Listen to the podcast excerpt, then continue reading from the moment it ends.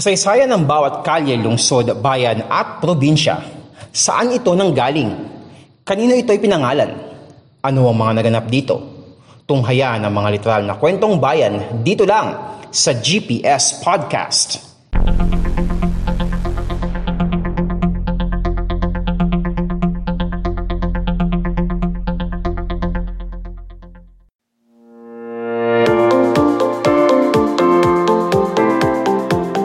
podcast show na literal na kwentong bayan, ang GPS Podcast.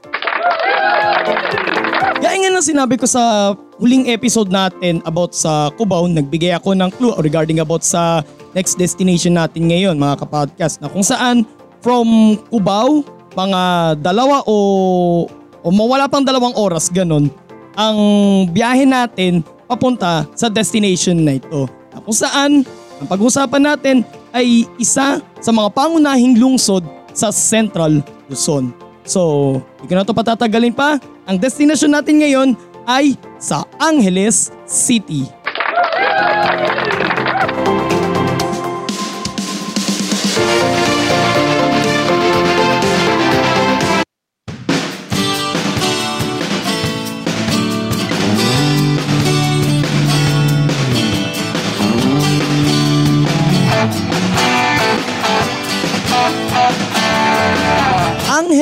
City.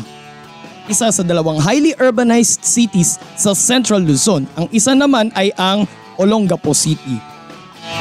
Bagaman bahagi ng probinsya ng Pampanga geographically, may sarili ng pamahalaan ang lungsod ng Angeles hiwalay sa provincial government ng Pampanga.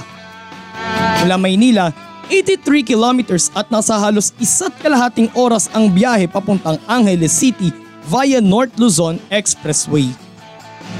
Pinaliligiran ang lungsod ng Angeles ng lungsod ng Mabalacat sa north, ang bayan ng Mexico sa east, ang lungsod ng San Fernando, the capital of the province of Pampanga, at ang bayan ng Bacolor sa southeast at ang bayan naman ng Porac sa south.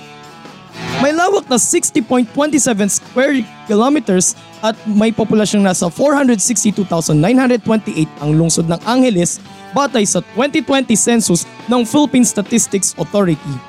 Nahati ang lungsod na ito sa 33 mga barangay.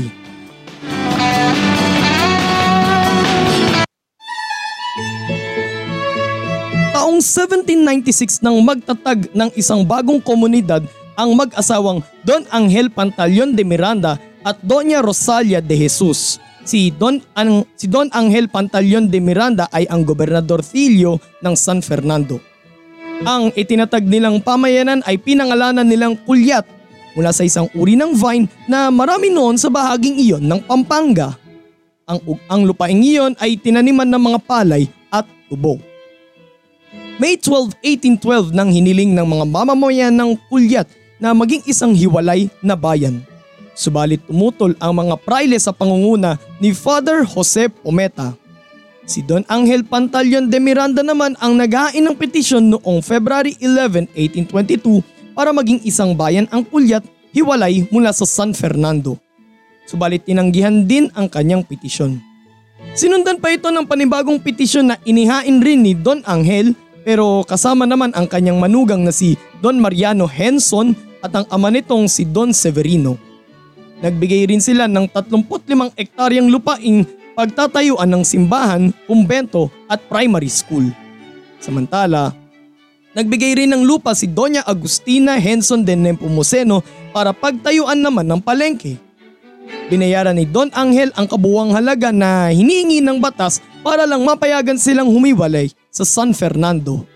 Subalit 160 taxpayers nang ang nagbayad malayo sa hinihingi ng batas na 500 taxpayers dapat.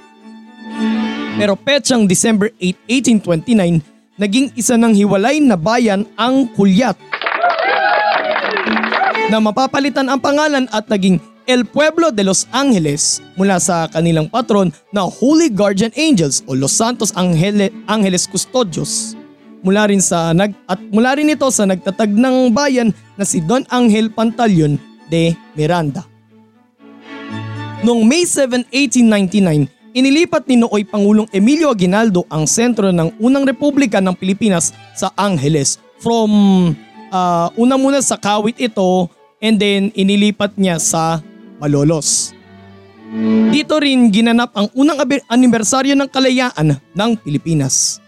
Nagsilbing tanggapan ng Pangulo ang Pamintuan Mansion mula Mayo hanggang Hulyo ng 1899. Nang dumating ang mga Amerikano sa Angeles, inilipat naman nila ang sentro ng Republika sa Tarlac. August 10, 1899, lumusob ang puwersa ng mga Amerikano sa Angeles. Sa loob ng halos tatlong, tatlong buwan, nilabanan ng hukbo ng mga Pilipino ang mga Amerikano. November 5, 1899, tuluyan ng napasakamay ng mga Amerikano ang Angeles. Ito ang itinuturing na pinakamahabang labanan ng mga Pilipino at Amerikano sa Pampanga. Matapos ito, itinayo ang kampo ng mga Amerikano sa Barrio Talimundok na ngayon ay ang Barangay Lourdes Sur. January 1900 nang itatag ni General Frederick Grant ang gobyerno sibil ng Amerika sa Angeles kung saan nagtalaga sila ng isang municipal mayor. Taong 1902 naman nang inilipat ang kampo ng mga Amerikano sa baryo sa Pangbato. Dito na itinatag ang Fort Stotzenberg na sa kasalukuyan ay matatagpuan na sa loob ng Clark Freeport Zone sa bahagi na ng lungsod ng Mabalacat. Samantala, ginawa namang ospital ng US Army ang Holy Rosary Parish Church.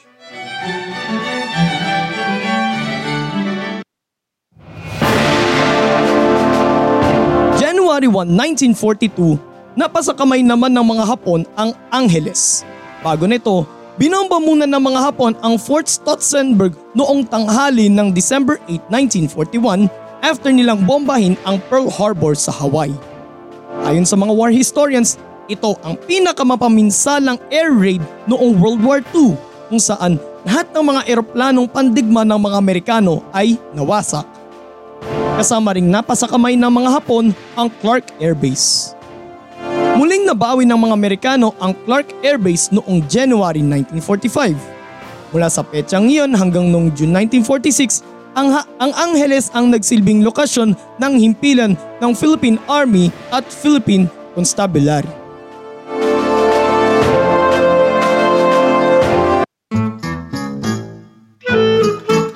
Matapos ang digmaan, ginamit pa rin ng mga Amerikano bilang kanilang base militar sa Pilipinas ang Clark Air Base hanggang noong 1991.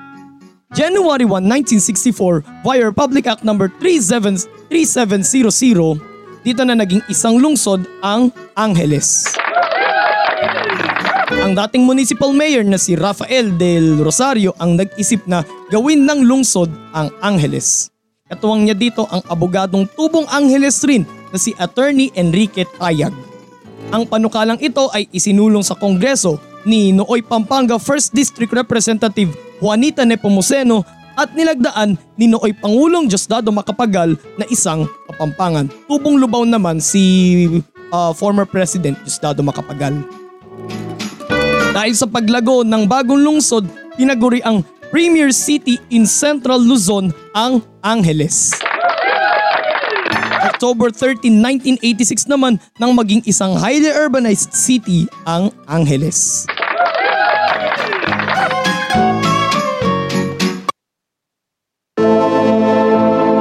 Ilang beses nang nakaranas ng kalamidad ang Angeles City.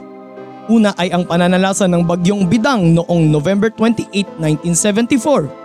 Sinundan, sinundan naman ng bagyong Kading noong October 27, 1978 Bagyong Anding noong no- November 24, 1981, Bagyong Unsang noong October 25, 1988 at ang Bagyong Diding noong June 15, 1991. Ang pananalasa ng Bagyong Diding ay sinabayan pa ng pagsabog ng Mount Pinatubo. Nasa 60,000 individual mula Angeles City ang lumikas mula sa pag-alboroto ng bulkan na nauwi sa pagragasa ng lahar.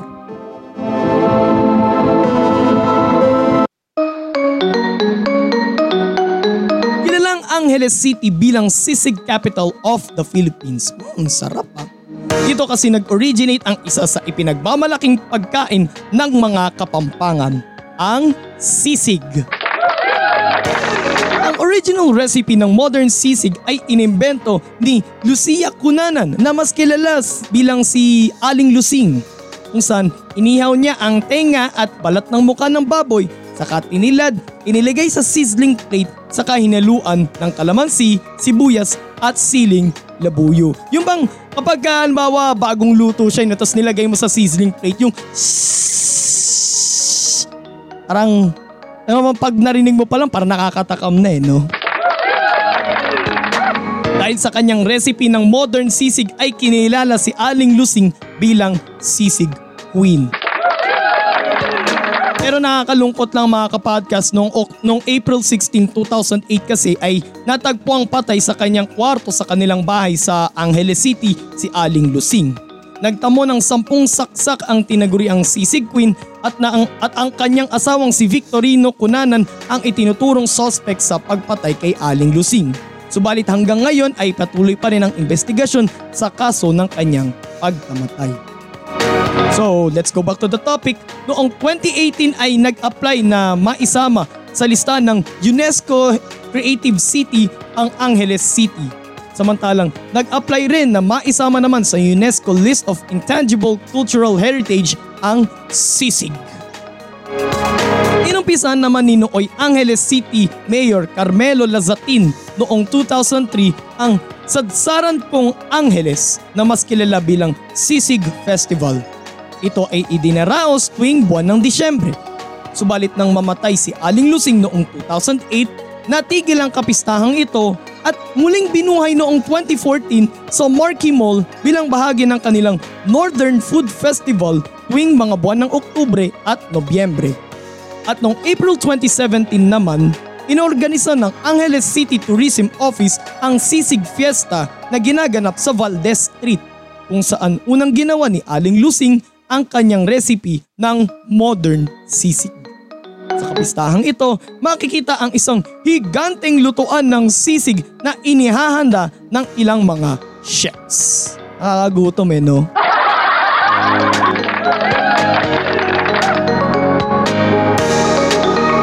Oktubre naman ginaganap ang isang street party na tinatawag na Tigtigan Terakan Keng Dalan. Isang kapampangan phrase ng ibig sabihin sa Ingles ay music and dancing on the streets. Dito nagtatanghal ang iba't ibang mga baguhan at kilalang mga OPM bands. Matatagpuan sa barangay Anunas ang Koreatown. Madadaanan sa Phil and Friendship Highway ang iba't ibang mga Korean establishments gaya ng restaurants, convenience stores, KTV bars, spa at mga hotel. Isa ito sa mga na-mention natin doon sa ating South Korea series dito rin sa GPS Podcast. Dalawang mall ang mapupuntahan sa Angeles City. Ang SM City Clark na nasa loob ng Clark Freeport Zone at ang Marquee Mall, ang kauna-unahang Ayala Mall sa gitnang Luzon.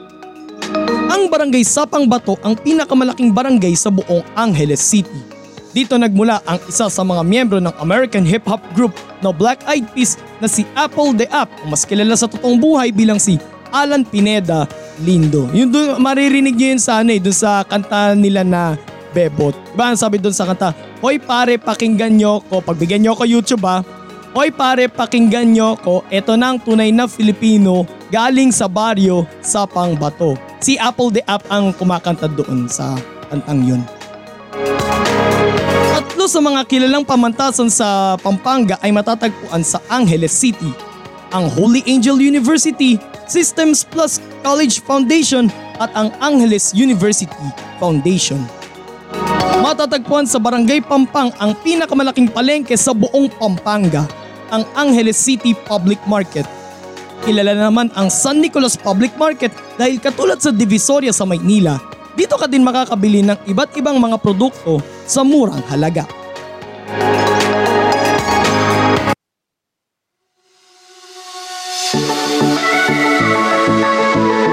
Matatagpuan naman sa tinaguriang Angeles Heritage District ang Holy Rosary Parish Church. Isa na ito sa mga nabanggit natin dun sa Holy Week special naman din dito rin sa GPS podcast about sa mga simbahan sa Pampanga. So ito ay itineo mula 1877 hanggang 1896 sa pamamagitan ng Polo H. Servicios o sapilitang pagtatrabaho ng mga kalalakiang edad 16 hanggang 60. Ipinatayo ito ng mga pamilyang nagtatag sa Angeles sa pangunguna ni Don Mariano Henson. Tinatawag rin itong isambang maragul o malaking simbahan ng mga locals. Ang Pamintuan Mansion na ipinatayo ni na Mariano Pamintuan at Valentina Torres noong 1890 bilang regalo sa kasal ng kanilang anak na si Florentino na naging alkalde ng, ang, ng Angeles noong panahon ng mga Amerikano. Naging headquarters ni General Antonio Luna at naging tanggapan ni Pangulong Emilio Aguinaldo noong unang republika. Naging satellite office ng Bangko Sentral ng Pilipinas sa Central Luzon mula 1993 hanggang 2009 at ngayon isa ng Social Science Museum mula nang i-turn over ito sa National Historical Commission of the Philippines o NHCP noong June 17, 2010. Ang Museo Ning Angeles na pinatatakbo ng Pulyat Foundation. Ang kinatitirikan ng museo ay dating Casa Tribunal ng Angeles noong panahon ng mga Kastila pero nasunog noong 1860. Itinayo ang gusali noong 1922 at nagsilbing munisip- munisipyo ng Angeles hanggang taong 1998. Taong 1999 nang ito ay maging isang museo. Ang dating city jail ay naging opisina ng museo habang ang dating istasyon ng pulisya ay naging souvenirs shop naman. Nakadisplay sa museo ang iba't ibang mga artifacts na may kinalaman sa kasaysayan ng Angeles at Clark Air Base. Pati na ang mga kagamitan sa kusina na may kinalaman sa pagkaing kapampangan at mga dinisenyong damit ng kilalang fashion designer at tubong Angeles City na si Patis Tesoro. Matatagpuan sa harap ng museo ang monumento ng dating Chief Justice noong World War II na si Jose Abad Santos na tubo ring na tubong Pampanga rin. Tubong San Fernando si Jose Abad Santos. Matatagpuan naman ang Casino Filipino Angeles sa Barangay Balibago na tinaguri ang entertainment district ng lungsod. Sa Barangay Lourdes Sur East naman matatagpuan ang AUF Sports and Cultural Center na pinatatakbo mismo ng Angeles University Foundation. Dito ginaganap ang mga dito ginanap ang mga events ng Arnis, Sambo at Wrestling noong 2019 Southeast Asian Games. Dito rin ginanap ang dito rin ginaganap ang ilan sa mga out of town games ng PBA bago ito magamit bilang bubble venue noong 2020 PBA Philippine Cup sa kasagsagan ng COVID-19 pandemic. Ito rin ang naging venue ng ilan sa mga laro noong 2021 FIBA Asia Cup qualifiers at naging venue noon ng mga home games ng Pampanga Giant Lanterns sa MPBL. At sa kasalukuyan, ang ginagamit ngayong home venue ng team na ito ng Pampanga Giant Lanterns ay doon sa San Fernando City, yung Brenzy Giao Convention Center.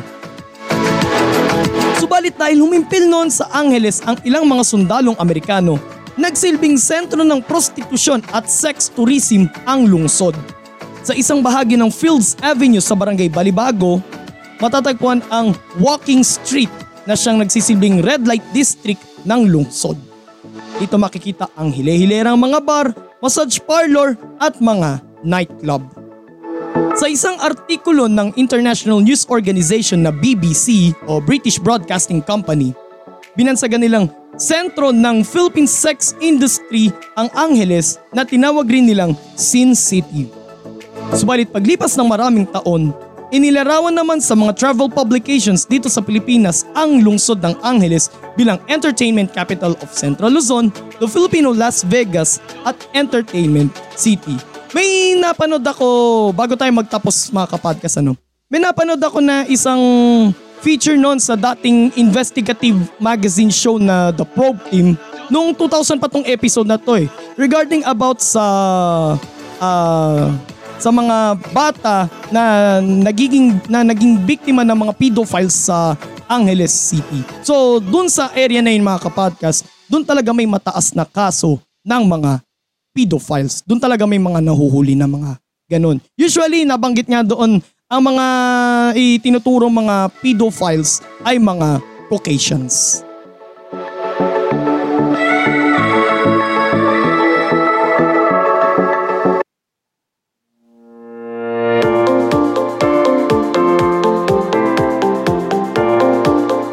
Ang topic natin ngayon mga kapodcast, ang Angeles City. Isa sa pinaka maunlad at industrialisadong lungsod dito sa gitnang Luzon. Pag-uusapan natin sa susunod na episode ng Fact on Track sa podcast ang ilan sa mga insidenteng nangyari during the football games. Regarding ito sa nangyaring uh, riot doon sa Indonesia noon lamang October 1 na kung saan uh, daang katao ang mahigit daang katao ang naitalang patay doon sa insidenteng iyon. So pag-uusapan natin yan para sa ating next episode ng Fact on Track sa podcast. And para naman sa next episode natin ng GPS Podcast, pag-uusapan naman natin actually from north, we're going down south. At ang destination natin ay isa sa mga lungsod sa probinsya ng Batangas. Alay! Punta tayo ng Batangas eh! More episodes coming your way, so please uh, subscribe to our YouTube channel, Podcast ni Mans, and don't forget to click the notification bell button. And sundan nyo rin po ang Podcast ni Mans sa Facebook, sa Instagram, at sa TikTok. And uh, Mapapakinggan nyo rin po ng libre ang GPS Podcast sa Spotify, Anchor, Pocket Cast, Google Podcast, Red Circle, sa Apple Podcast at ngayon sa Podvine. Ulit ko lamang po mga kapodcast, madadownload nyo po ang Podvine app sa Google Play Store at sa Apple App Store kung saan nyo po mapapakinggan ang mga latest episodes both ng GPS Podcast at ng Fact on Track sa podcast. Ito po si Mans at ito ang podcast show na literal na kwentong bayan, ang GPS Podcast. God bless everyone. God bless the Philippines. Purihin po ang Panginoon.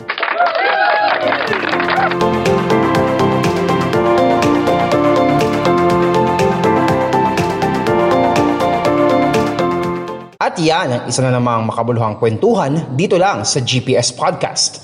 Walang chismisan, kwentuhan lang.